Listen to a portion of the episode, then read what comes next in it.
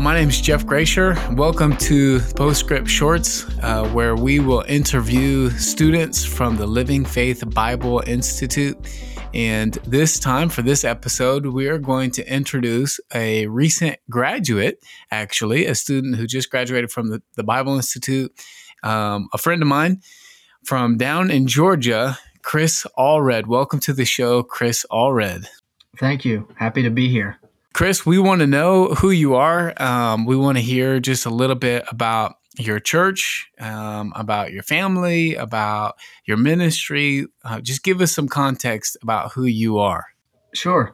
Uh, so my name is Chris Allred. I, I was born in Decatur, Alabama. So I am from the South, but uh, I was raised a missionary kid. So uh, where I was born is not necessarily home to me. Uh, I got a lot of places I could claim as home. But uh, my family was discipled and raised in ministry in, in Decatur Baptist Church. If you guys are familiar with the fellowship, you may know the name Joe McKeag, and, and that's where he pastors. Uh, and when I was about six years old, uh, we left for Mexico.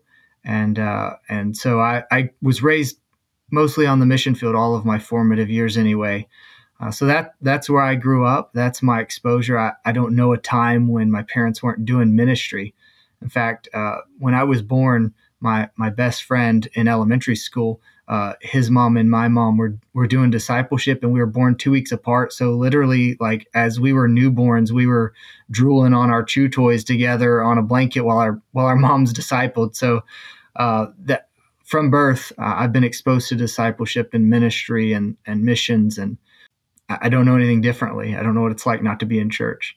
So that, that's kind of my background anyway. But then as an adult, I had to figure out to serve the Lord for myself. So I'm in Cartersville, Georgia, and I serve uh, on staff. I'm an intern here at my church at Oakland Heights Baptist Church. My pastor is James DeCoker.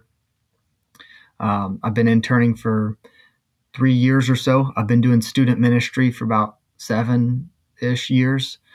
Uh, led middle school for a while. And now I lead the high school ministry. Um, and I'm a deacon serve on the missions team. I just get get my hands in anything I can, you know, really. Man. So how did so you're you're at Oakland Heights and how did you get there and how did you get involved into everything? I mean, uh, you, you mentioned that you know from birth you were your family was about the ministry, but how do you how do you find yourself in the place that you are now? When did that happen and what did that look like? Uh, it's it was a bit of a journey, actually.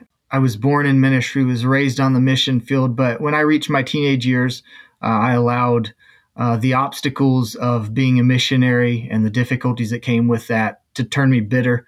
So there was a maybe between a year and a, to a two year span where I was not really interested in serving the Lord or anything to do with Him. Uh, but God knows how uh, God knows how to press your buttons and, and, draw you back to Him. And He was gracious and He did. So, really, my senior year is when I got serious about wanting to serve the Lord. So, uh, I left on a journey to try and figure out how to do that. I didn't know what I wanted to do with my life, but I knew I wanted to, to serve God. So, I went to Bible college for a year. I thought if I want to serve God, that's I'll go to Bible college. They'll teach me how to do that. Um, but over a, a maybe a three to four year journey of going from Bible college in one state to transfer into another and switching majors and talking to professors, pastors, Sunday school teachers, looking for someone who would invest in me. Uh, I continuously came up empty, finding that um, I would ask different leaders, you know, would you teach me how to study the Bible? Would you teach me how to be a pastor and to do ministry like you do? I, I want to read the Bible for myself and learn how to teach it to people. And no one had the answers other than you need to go to Bible college. And, you know, I, I didn't know much, but I, I just felt like that didn't jive with what I had seen in the Bible about pastors are there for the edifying of the saints, for perfecting of the saints, edifying of the church, and that kind of thing. And uh, for some reason, Bible college didn't pass the smell test. I thought if I want to do ministry, I, I really thought the church was supposed to teach me that. Um, so I, I, came to a point where finally, about I think it was 2013 maybe, uh, or 2014, I asked my dad. I called him. He's in Mexico. He's still a missionary called him and my older brother and asked him, What do I do? I, I want to be trained for ministry, and it's not happening at my church. Uh, they'll send me to Bible college. And uh, my dad said, We need to go to a church that's, that's ready to equip you, and I, I can recommend one that you should visit. And I was in Jacksonville, Florida, so I drove up to Cartersville uh, with my wife on a weekend, and we visited Oakland Heights, where my dad had told me to check out. And uh, it was on the first Sunday we walked through the doors. We knew this is where we need to be. So uh, from the time I decided I wanted to serve the Lord, which would have been about 2009 to about 2015, I was searching where can I go that someone will invest in me. Uh, so I'm grateful that I landed here, got discipled, and it was the discipleship process that took me from from wanting to serve the Lord to being an intern. I'll be ordained next month to be a pastor. All of that took place because men of God cared enough to invest in faithful people who wanted to wanted to grow. I'm very grateful. Wow. Yeah, that's cool. So who discipled you? What's his name? Uh, Larry Murphy was my discipler. Okay. If you have cool. not met Larry Murphy, you need to come disciple conf and, and meet Larry Murphy. He's an awesome dude. Yeah. So you reference your disciple conference, discipleship conference. Um, maybe you can give a shameless plug. Even for here. sure. Yeah, our discipleship conference. We have the privilege of hosting it here at Oakland Heights. We're in Cartersville, Georgia. It's uh, March seventeenth to twentieth. Uh, look it up and verify those dates. I'm pretty sure it's accurate. Yeah. Um, yeah, we just hold a conference kind of like Mission Focus or Certainty Conference. It's one of the three conferences our fellowship does each year, and we just focus on discipleship. And it's going to be a blast. It's what recharges my batteries, mm reminds me, refocuses me, and gets me excited to get back into the ministry of discipleship and and turn the jets back on. Yeah, that's sweet. So you you kind of reference searching for discipleship and investment and training and uh, being equipped to do ministry and to count for the kingdom, right? And now you're doing that. You're counting for the kingdom and you're serving and you're ministering in your church and specifically the youth ministry. That's kind of the context I know you in, just connecting mm-hmm. about youth ministry over the last couple years and so you have a heart for the for the youth you have a heart for people for souls for discipleship. Where did that begin specifically with your salvation? So you're a missionary kid hmm. you know a church kid growing up but what was the moment where you knew you needed christ for you personally? That's a great question. I was six years old uh, so i was young as pretty typical with you know missionary kids and pastors kids. They, they get saved young a lot of times. I'm grateful for that. Exposed to the gospel a lot uh, so I would have done Awana as a kid. If you're not familiar with that, I don't know if it if it's in the Midwest, but uh, it's just a, a kid's church program. You learn a bunch of Bible verses and you get badges for it and stuff. So God's word was being hid in my heart. People invest in me. Of course, my parents. Uh, but when we were, uh, there's a process that the church world calls deputation, where a missionary goes out and visits churches, raising financial support to be on the field. And we were at a church. I, I can't even tell you what state we were in. I was six, um, but I just remember there was a pizza party afterwards. But we were in service, and whoever the guy was preaching, uh, he preached on the gospel. He talked about hell, and I knew the verses. Uh, it was never uh, a, an issue of debate in my mind whether or not Jesus died on the cross, was buried, and rose again. I knew that I could quote the verses, you know, uh, how that he died according to the scripture and rose again according to the scripture. I knew these verses. Uh, but when I heard him talk about hell, for some reason, I, that was the first time I actually realized that that was me. And I think the Holy Spirit, that's the moment he convicted me. And I, I finally came to a, an acknowledgement of, well, I knew Jesus died. I knew there's a hell. But suddenly I realized I'm going there. Oh, crap. What do I do? So he gave an invitation raise your hand if you want to be saved. So I raised my hand. Of course, I, I believe Jesus died for me. Uh, I didn't know. I just had to ask for it. Well, sure, I'll do that. You know. So I raised my hand. My dad sitting next to me. He pulled my hand down, took me outside, and we talked. And uh, we prayed together, and I got saved at six years old. Man, that's sweet. So now you're you're ministering to maybe not six year olds, but 16 year olds. And I know that you're a, a, worship leader guy, you're a preacher, you're a high school minister, like you're, you're in the high schools trying to minister and reach the lost high schoolers in Cartersville. And so maybe talk a little bit about um, how LFBI plays a role in that because you're, I mean, you're doing the work, you're doing the ministry, and mm-hmm. you've been in the church and you've been involved for a very long time. But, uh, and then you also, I guess, so, so you were told don't go to Bible school, or you were told to go to Bible school, and you're like, I don't think so. But then LFBI was a thing yeah. that you did, and you graduated just this mm-hmm. last December. So maybe what what role does um, the Bible Institute have? Yeah, uh, it, it has been a tremendous resource to me. I, I think of it as like uh, a supplement, you know, uh, to to my training. So when when I got to Oakland Heights, uh, Joe McKeag was here. Uh, I was interested in growing, and so Joe uh, hooked me up with LFBI because that was our training process. We didn't have an internal one. We didn't have the resources for that.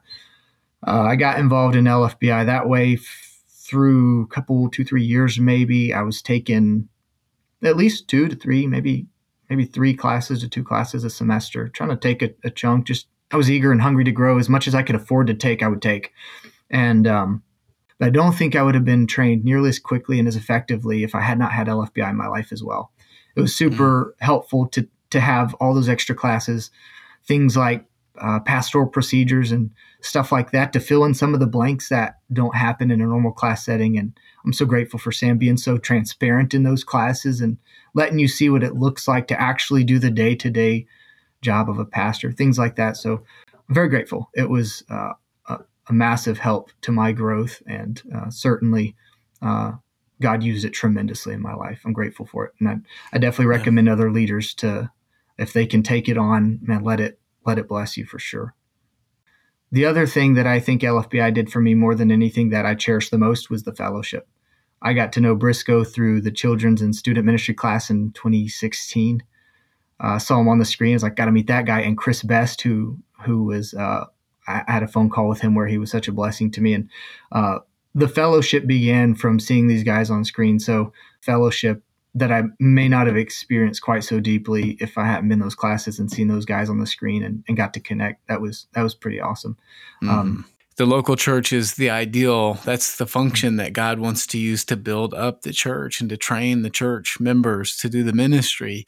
And we have LFBI that has other pastors from other local mm-hmm. churches teaching those courses, equipping our saints in our local church from their local church. And it's kind of this beautiful teamwork um, that does help it go expeditiously to get people trained. I mean, we're coming to the end, the end of this age. And so we got to get people trained up and on the mm-hmm. field and out there winning souls. And so with that, maybe, maybe talk about, it's kind of tradition here in the shorts episodes to talk about your favorite class and, and with that, your favorite postscript uh, episode. So start with the class. What class did you enjoy the most, or was the most meaningful, or maybe you just it was it was the most fun? What's your favorite class? Uh, I think my favorite class was uh, the uh, biblically principled church. I think it's called, or the nine principles. That class. Uh, I'm a I'm an application guy. Like I, am learning doctrine and all that kind of stuff, but um, application, um, devotional stuff, and practical teaching is very helpful for me because I'm I'm not a, a book learner. I need to see it done, get my hands on it. Like you can teach me a principle, but I need somebody to show me how it plays out. So things like pastoral procedures and the nine principles to me really uh, helped me understand things about ministry that I was missing just from from sitting in classes, like theoretically understand the stuff. But when he put it into principle terms, like, oh, okay, I understand. And I actually came out of that class. Uh, I have a whiteboard right by my desk, and in some of those classes, I was jotting stuff down on my board, like, "Oh my gosh, that that needs to be in in my high school ministry right there." Uh, so I'm super grateful. I think that class was uh, my favorite because it was the most impactful and most practical. I actually walked away with. I implemented some things straight out of that class. So I'm grateful. Yeah, that's awesome. Yeah, the practicality is huge in LFBI. I mean, even if it is an online course, it's remarkably like practical and causes like the way that it is designed it makes it so easy to to be hands on and to be like mm-hmm. you got to actually do it to learn it and that's, that's beautiful yeah so what about episode what's your favorite episode from the postscript uh, I went and looked up the number because I knew this question was coming. It was okay. episode 33 and 34 where Eric Phillips talked about the praise ministry. Um, the the few the I think it was like two and a half years I actually did spend in college. I was trying to figure out what I want to do. I studied music and I love music, very passionate about it. Um, so I don't currently serve in the worship ministry, but I do have a high school band who, uh, shout out to them. I think our grounded student band is like the most talented student band I've ever seen. And I get to lead them. So it's a lot of fun. Uh, so that was very practical to me. Listening to that episode helped me a ton and, in focusing how I go about leading that, what our focus should be, and all that kind of stuff. I'm very grateful. Eric, he had a lot of wisdom in that episode. It was good for me. Yeah, that's awesome. Man, thanks for for jumping in on this episode and hanging a little bit. I feel like there's so much that I want to ask and talk about, and it's good having you on the show. Thanks for being with us, man. Thanks, bro. I enjoyed it. Thanks for having me. It's an honor. Yeah.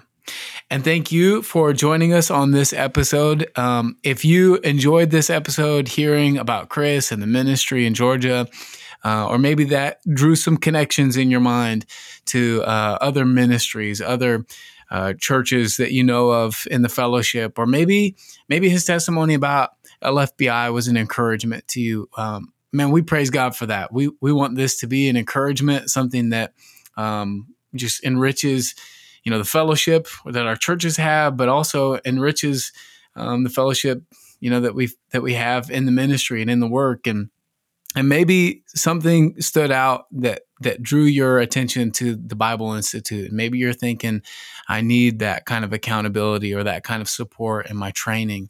Well, we want you we want you to consider um, visiting lfbi.org to find out more. Maybe there uh, is a place for you here with us where you can you can get trained up and equipped, and you can find the answers and the support that you need uh, to see to see God do what whatever he wants to do in your life. And so, thanks for joining us. We'll see you on the next episode. Until then, we'll see you.